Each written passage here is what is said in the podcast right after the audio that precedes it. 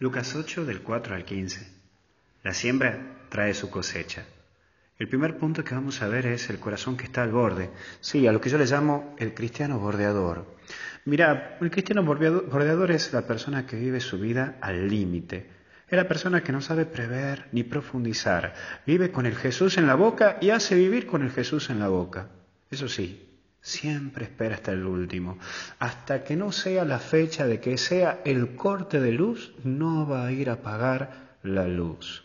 Es la persona que tiene un examen dentro de un mes, pero se va a poner a estudiar la noche anterior para rendir al otro día el examen. Y hasta incluso se hace el heroico o la heroica porque pasará toda la noche estudiando.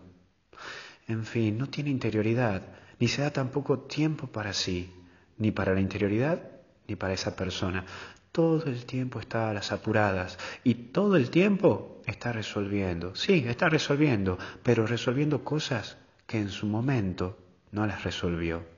Por eso este tipo de cristiano bordeador vive al borde y hace vivir al borde, porque todo el tiempo está acelerado, todo el tiempo está a las chapas. Pero encima de eso es inaguantable porque está nervioso, porque todo el tiempo está con sus nervios encima y no le puedes hablar porque grita.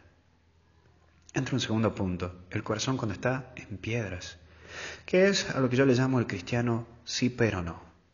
Sí, el cristiano sí pero no, o el sí pero no, que le encanta programar y programar y enchufarse.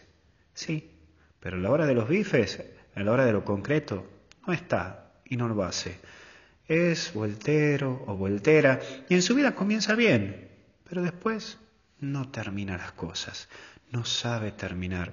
Es la persona que sabe proyectar excelente, hace una hermosa organización, hasta incluso una planificación tremenda. Un plano de la casa, bellísimo, pero desde lo irreal, y encima no lo termina. Se entusiasma fácil, pero es difícil que persevere en algo, no sabe perseverar y hasta incluso se va de mambo, se va con sus ideas, con su cabecita, se va, se va, se va, se va, se va, se va. Pero alguien le tiene que pinchar el globo y decir, papá, baja un rato, vuelve a la realidad. Su corazón no tiene vida espiritual. Es una persona que no pone los pies en el piso.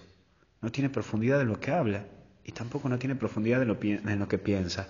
En esto me acuerdo lo del Papa Francisco, ¿no? Cuando criticaba, entre comillas, criticaba o denunciaba a los obispos de aeropuertos, ¿no? Porque vivían de aeropuerto en aeropuerto, vivían dando conferencias y charlas. Pero en lo concreto no hay.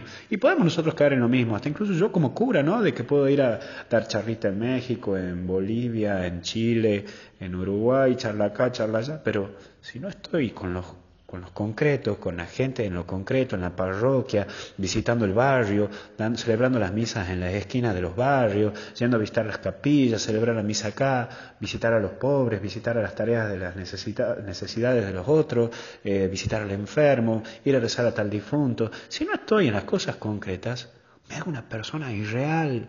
Puedo puedo hablar muy bien y muchas cosas, pero si no estoy en lo concreto, me termino convirtiendo en un cristiano sí pero no esa persona que vive en globitos, que programa hermoso, pero en los concretos, en los bifes, no termina haciendo nada. ¿Cuántas veces pasará incluso en tu trabajo? Personas que cuando hay reuniones con el jefe hablan hermoso, pero a la hora de los bifes terminas, que anda, terminas resolviéndolo vos como bombero porque él no lo hizo. El corazón de estas personas se entusiasma fácil, pero no persevera en lo que dice y en lo que hace. ¿Por qué? Porque hay falta de vida espiritual, porque no hay profundidad ni en lo que habla ni en lo que piensa. Pero es bueno para pensar, es bueno para pensar bien si a vos te está pasando esto. Aunque hay personas que piensan muy bien, pero no concretizan bien. Y por último, las espinas. Cuando el corazón está con espinas, al cristiano afligido, lo llamaría yo en honor al padre Gandur, los afligidos. Sí, se aflige por todo y hasta su rostro lo muestra todo el tiempo vive afligida, vive afligido. Todo el tiempo busca peros y peros y peros. Y encima vive con preocupación a todo. Todo le da miedo y a todo le busca la quinta pata. Sí, como decimos acá en Argentina, la quinta pata al gato. Le busca la quinta pata al gato a todo. Este, hasta incluso en las cosas lindas, ¿no? Qué lindo la capilla, sí, pero seguro no será. Qué lindo, la familia tal ha regalado una capilla a la iglesia. Qué bueno Y claro, como le gusta, le busca la quinta pata al gato, ay, no vaya a ser que esta familia esté metida con los narcotraficantes o con esto, con el otro. Para, para. Es la persona que vive afligida porque todo le da miedo y a todo le busca un pero. Mira, hoy Jesús te invita a que seas tierra fértil. A vos te digo, sí, tenés que ser tierra fértil. Abrí tu corazón a Dios, de par en par. Deja que Jesús entre a tu vida y te llene de Él. Y así das el fruto de la alegría, de ser una persona segura, de caminar sabiendo que podés siempre hacer el bien a alguien. Sí, hoy te pido que aportes a la iglesia. Aporta a la iglesia.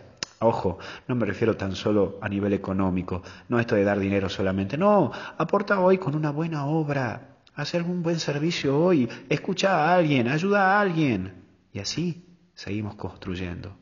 Porque, como dice mi querido amigo Gordo Verde, hasta el cielo no paramos. Que Dios te bendiga en el nombre del Padre, del Hijo y del Espíritu Santo. Nos vemos.